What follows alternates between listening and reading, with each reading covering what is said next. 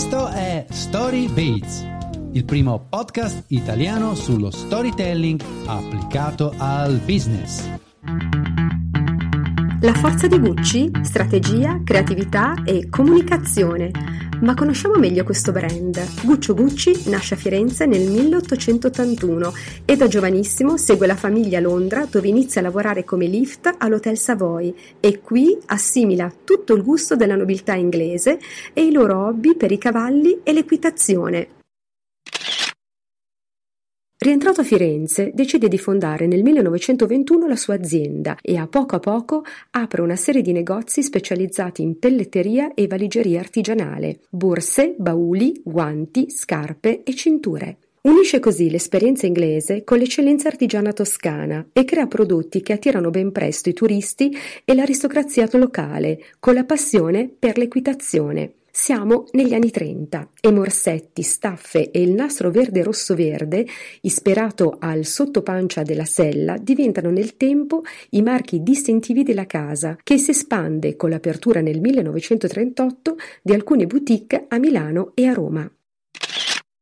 Durante la dittatura fascista, la difficoltà di importare alcuni materiali essenziali spinge Guccio Gucci ad usare prodotti atipici come la canapa, il lino e l'aiuta e quest'idea ha contribuito assolutamente a fare la fortuna del marchio. Nasce infatti la borsa bambù, in cui gli artigiani per creare il manico imbruniscono le canne. Nel 1945 Gucci diventa SRL ed inizia ad esportare negli Stati Uniti dopo aver conquistato l'Europa intera e alla morte di Guccio Gucci i figli Aldo, Vasco, Ugo e Rodolfo continuano l'attività aprendo nel 1953 il primo punto vendita a New York. Gli anni 50 segnano l'inizio di una grande espansione nella storia del brand e nel decennio successivo si realizza l'ampliamento della produzione nel settore dell'abbigliamento. Il logo Gucci con le due G incrociate nasce a metà degli anni 60, un chiaro riferimento al suo fondatore, e in questi anni fioriscono una serie di creazioni personalizzate per le star del cinema e non solo, come la sciarpa in seta a motivi flora per Grace Kelly o la borsa tracolla per Jackie Kennedy. Gucci entra nel mercato orientale con l'apertura di negozi a Tokyo e Hong Kong negli anni 70, quando nascono anche le prime collezioni prêt-à-porter e si fa sempre più uso di materiali e lavorazioni pregiate.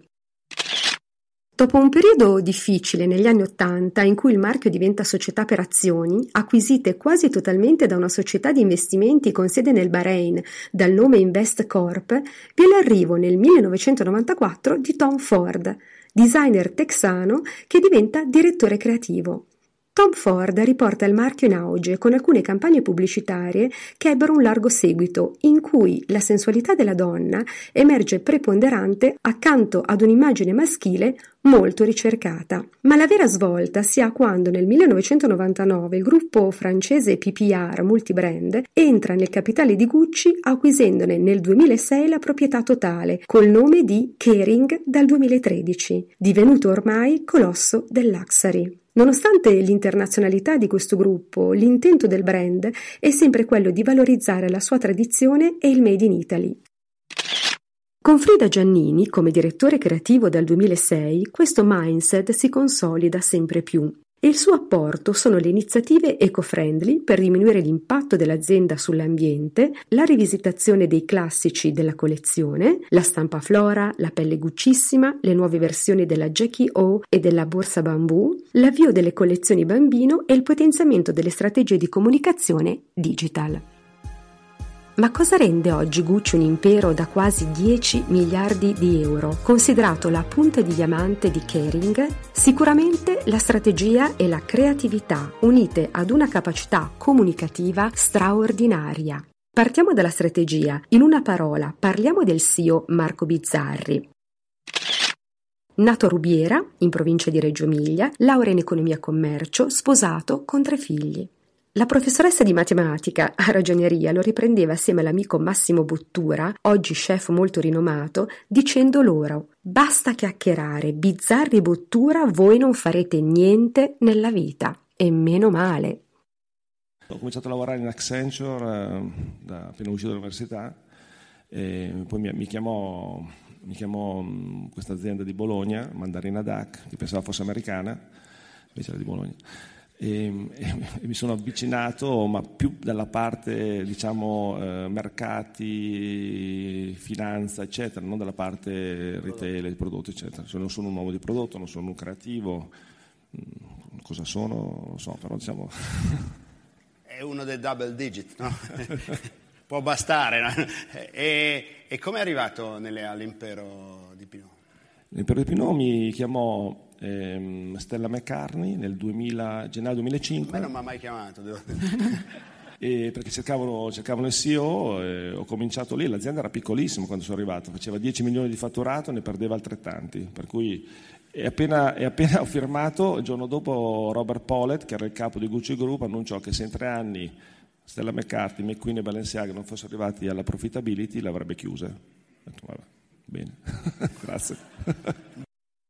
L'impero di François-Henri Pinot, Kering, è un gruppo nel settore del lusso con sede a Parigi che possiede oltre a Gucci marchi come Saint Laurent, Balenciaga, Alexander McQueen, Bottega Veneta, Boucheron, Brioni, Pomellato. Quindi sulla base di questo, quando Pinot mi chiese di diventare l'amministratore delegato di Gucci... Come gliel'ha chiesto? Eh.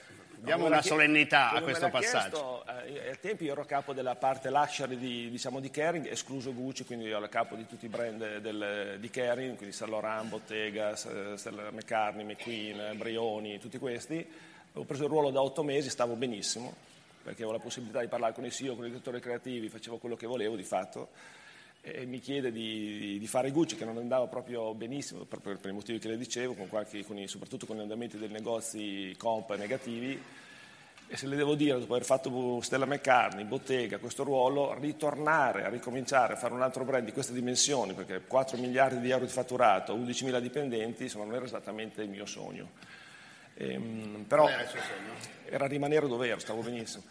Il, il punto è che comunque, insomma, se Pino ti chiede, ti chiede, o ti dice di andare, le scelte non sono molte. Fra cioè, il, fra il sì si era dimenticato il punto interrogativo alla fine della esatto, frase. Esatto, esattamente, esattamente. Quindi ovviamente anche questi sono, problemi, sono bei problemi da avere, adesso non è che voglio far, far finta che non mi piace quello che faccio, anzi, evidentemente poi appena sono arrivato da Gucci mi sono innamorato tantissimo di questo brand che, che diciamo, tra quelli che ho gestito è quello che più mi assomiglia come caratteristiche.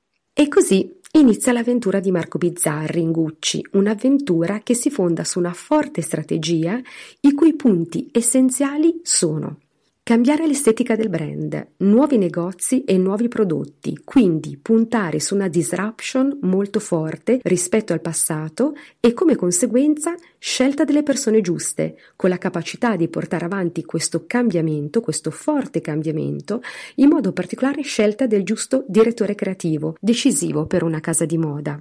E qui il nome di Alessandro Michele nel 2015, l'anno della svolta, un talento che era già da anni in Gucci come designer delle borse. Ho chiesto al mio direttore di risorse umane di darmi i nomi delle persone che avrebbero riportato a me come capo di Gucci tra questi mi ha suggerito di vedere questo ragazzo che faceva il diciamo, disegnatore delle borse ed è cliccato qualcosa, mi ha invitato, l'ho chiamato da Parigi, per, per, di fatto era per tranquillizzare tutti che non li avrei licenziati, perché dopo il cambiamento del CEO, direttore creativo, nello stesso momento evidentemente nell'azienda c'era qualche shaking, eh, evidente. E quindi l'ho chiamato per dire state tranquilli, cominciamo a lavorare insieme, questo è il mio obiettivo. E mi è piaciuto telefonicamente, il giorno dopo eh, casualmente dovevo andare a Roma e sono, mi ha invitato a prendere un caffè eh, a casa sua e um, si è presentato con le, con le lofe col pelo, quelle che poi a me sono sfilata. ha detto questo è bello matto, ha detto.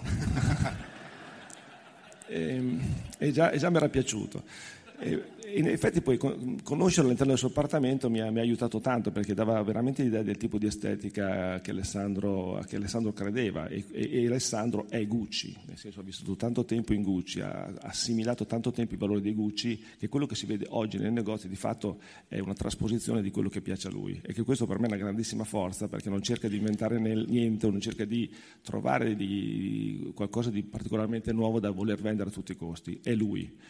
Quindi siamo, abbiamo cominciato a chiacchierare e gli ho raccontato cosa volevo fare da un punto di vista diciamo, di strategia di posizionamento, di business, tutto quanto, chiaramente da un punto di vista eh, strategico, perché io non sono un direttore creativo, non lo sarò mai e me, me, ne guardo bene e quindi devo cercare di capire da lui se era in linea con questo tipo di posizionamento. Eh, abbiamo cominciato a parlare, è stata una conversazione meravigliosa. Un caffè lungo. Quattro ore, proprio lungo lungo. E, mh, mm, poi io sono andato in vacanza e l'ho chiamato, gli ho detto guarda, forse varrebbe la pena che cominciassimo a pensare di buttare giù un tentativo di eh, strategia di Gucci, se te la senti di farlo. E lui mi ha detto sì, sì, sì, me la sento di farlo, quindi abbiamo cominciato a scambiare perché dire, la definizione moda per lei può essere diversa da quella mia, le immagini che associa lei alla moda di Gucci potrebbero essere diverse da mia, quindi ho cercato di capire se la conversazione era solo una conversazione da, da bar o da caffè o era veramente una conversazione di business. E abbiamo cominciato a scambiarci quelle due settimane eh, il, insomma, delle definizioni, parole, immagini delle comunicazioni che lui avrebbe voluto fare, tipo di prodotto, come utilizzare il logo, come non utilizzare il logo. Alla fine di, que- di queste due settimane abbiamo, sono, abbiamo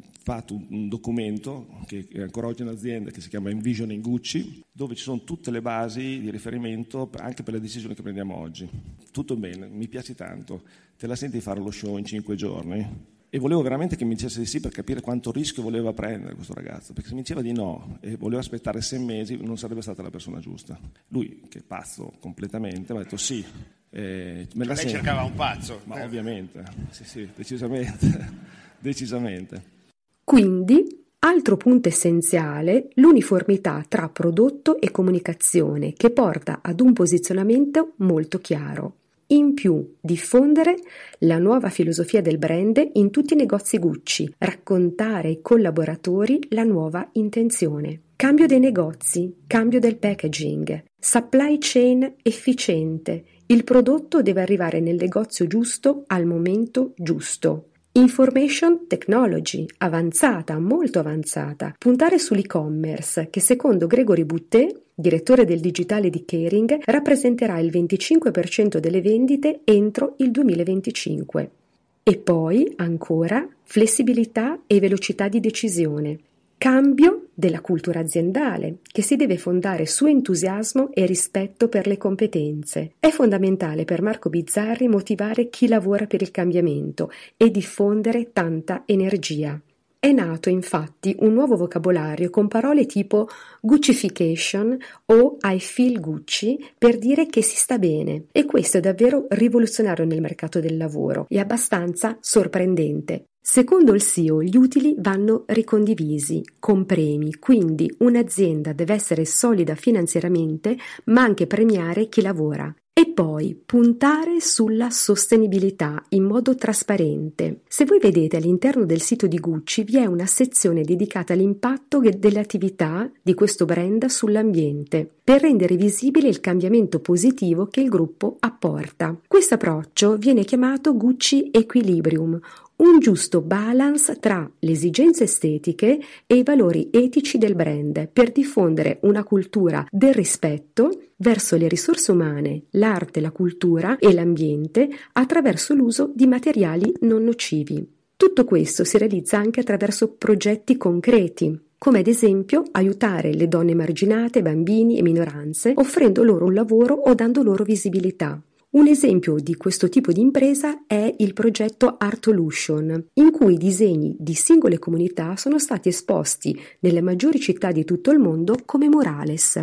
Ed infine rischiare, rischiare ed innovare senza sosta. La logica, cioè, la logica che cerchiamo di, di mettere in testa in azienda è che dobbiamo ragionare come una start-up. Cioè, se cominciamo a ragionare come un ministero, siamo fregati. Cioè, quindi il processo decisionale deve essere veloce, chi è lento non può far parte di Gucci, devono prendere decisioni con poche informazioni e sulla base di questo, se hai il prodotto giusto, fai la comunicazione giusta, le persone faranno la differenza.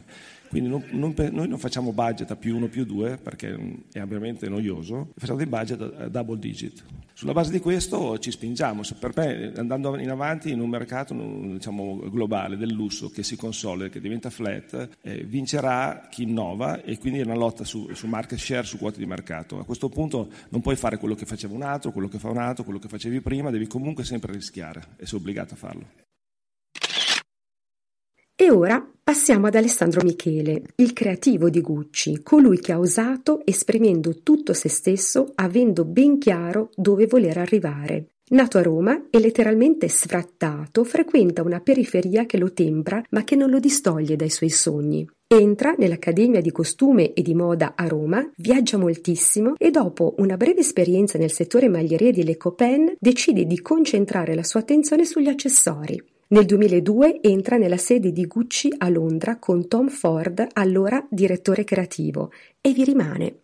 Beh, il mio universo è un universo dove, dove non c'è limite all'impossibile. La moda mi piaceva perché mi è sempre sembrata qualcosa che, che, che unisse il pensiero al, al, al divenire, all'essere. Quindi il, il poterti abbigliare, eh, vestire, cambiare i codici eh, del tuo apparire, eh, l'ho sempre visto come qualcosa di potente. Io da bambino ero diverso, ero forse spiccatamente diverso dagli altri. E ho sempre sentito la necessità di, di esserlo, ma anche di difenderlo. Quando qualcuno vuole mettere i recinti nella tua vita, tu, tu vuoi rompere le barriere, no? E allora io ringrazio chi ha messo, mi, ha, mi, ha, costruito questo recinto perché io volevo romperlo a tutti i costi. Ci ho messo tutta la mia energia per, per romperlo. Eh, oggi camminare in questa strada dopo tanti tanti anni è, è molto emozionante perché ero un bambino e quindi ho sognato tutto e poi è diventato tutto vero. Ragazzi, ragazzi, ladies and gentlemen, we have one hour from now, one hour from now. La moda è un giustificativo del, della propria stranezza. Gli strani possono eh, nascondersi o, o andare in questo territorio chiamato moda, che però raduna veramente l'umanità, la moda. La moda non è la passerella.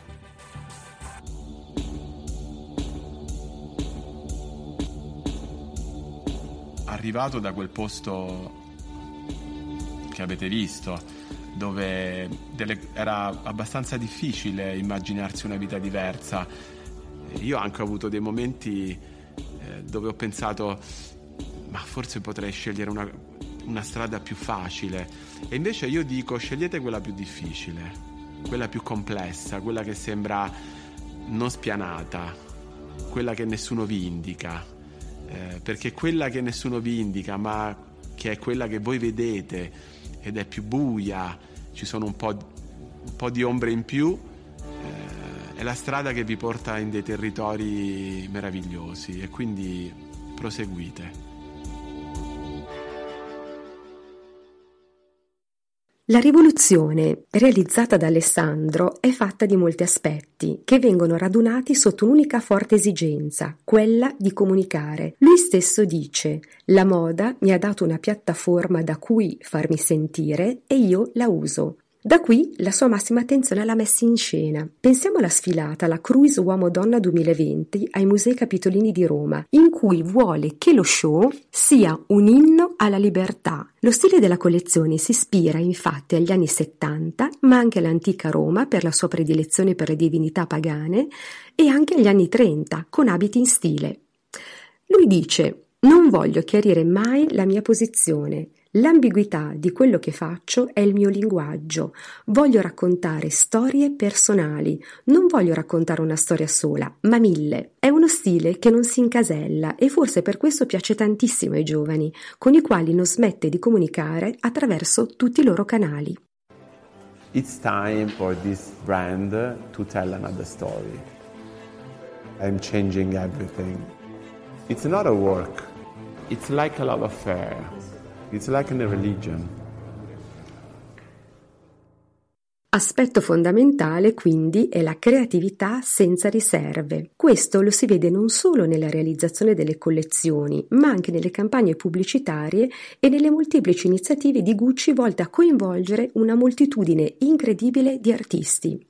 Faccio due esempi. Il progetto Gucci Gig, in cui si invitano artisti e musicisti a collaborare con il brand indossando produzioni Gucci e raccontando le loro live performance o il backstage con video, illustrazioni, poster, foto. Oppure il progetto The Artist is Present sul tema dell'imitazione curato da Maurizio Cattelan per lo Youth Museum di Shanghai con il coinvolgimento di più di 30 artisti cinesi e non solo in cui espongono le loro opere o opere prodotte per l'occasione e sponsorizzate da Gucci. La filosofia del brand è quindi quella di unire prodotti, azioni e immaginario per portare avanti una cultura del cambiamento in cui si crea, si innova e si cresce in continuazione, ma soprattutto si comunica con tutti i mezzi disponibili. A tal proposito è stato fondato il 19 aprile del 2018 un laboratorio di innovazione e sperimentazione, il Gucci Art Lab a Scandicci, dove creare prototipi, preservare le competenze manifatturiere e sperimentare nuovi materiali nel comparto della sola pelletteria e della calzatura, che rappresenta oggi il 70% delle vendite.